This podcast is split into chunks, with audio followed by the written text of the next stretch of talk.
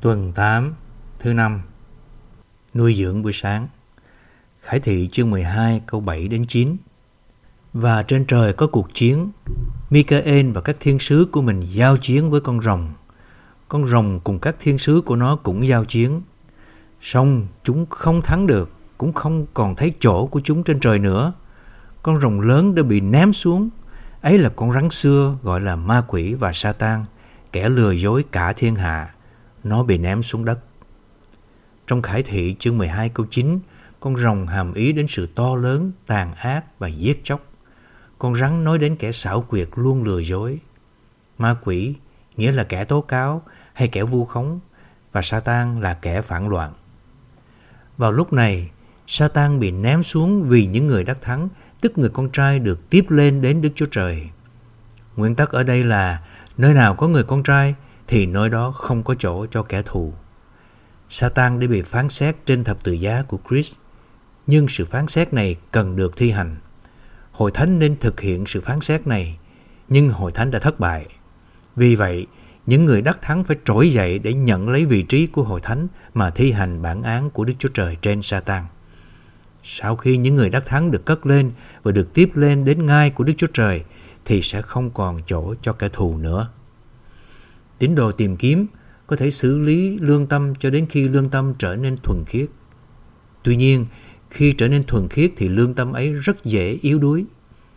Khi lương tâm yếu đuối thì kẻ thù luôn tố cáo chúng ta, khiến chúng ta liên tục cảm thấy mình không đúng đắn.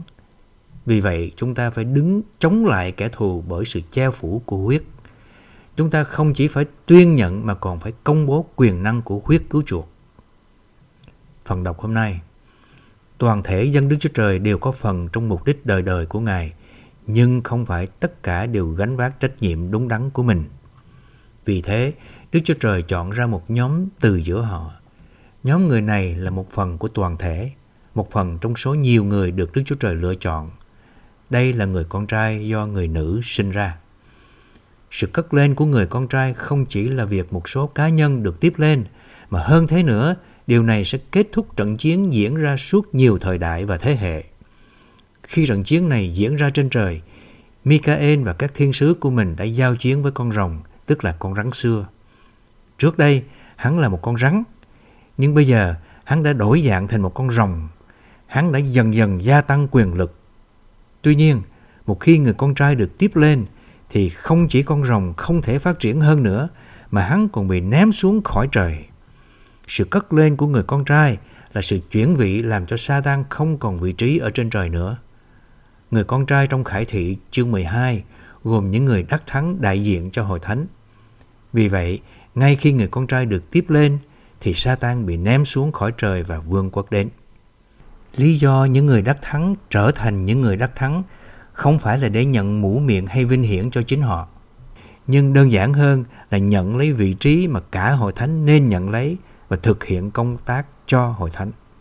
Hội thánh đã thất bại và không chiếm được lập trường cho Đức Chúa Trời. Chỉ còn lại một nhóm người thực hiện công tác cho hội thánh và gánh vác trách nhiệm của hội thánh. Nhóm người này là những người đắc thắng. Những gì họ làm được kể là công tác của cả hội thánh. Nếu có những người sẽ trở thành những người đắc thắng, thì mục đích của Đức Chúa Trời sẽ đạt được và Ngài sẽ được thỏa mãn. Đây là nguyên tắc của người con trai. Khó khăn của Đức Chúa Trời được cất bỏ bởi sự cất lên của người con trai. Nan đề của Ngài được giải quyết. Dường như khi người con trai được sinh ra, thì mục đích của Đức Chúa Trời không còn bị ngăn trở nữa. Đây là điều Đức Chúa Trời đang tìm kiếm hôm nay. Đây là điều Ngài quan tâm hôm nay. Đức Chúa Trời cần một nhóm người đạt được mục tiêu ban đầu của Ngài.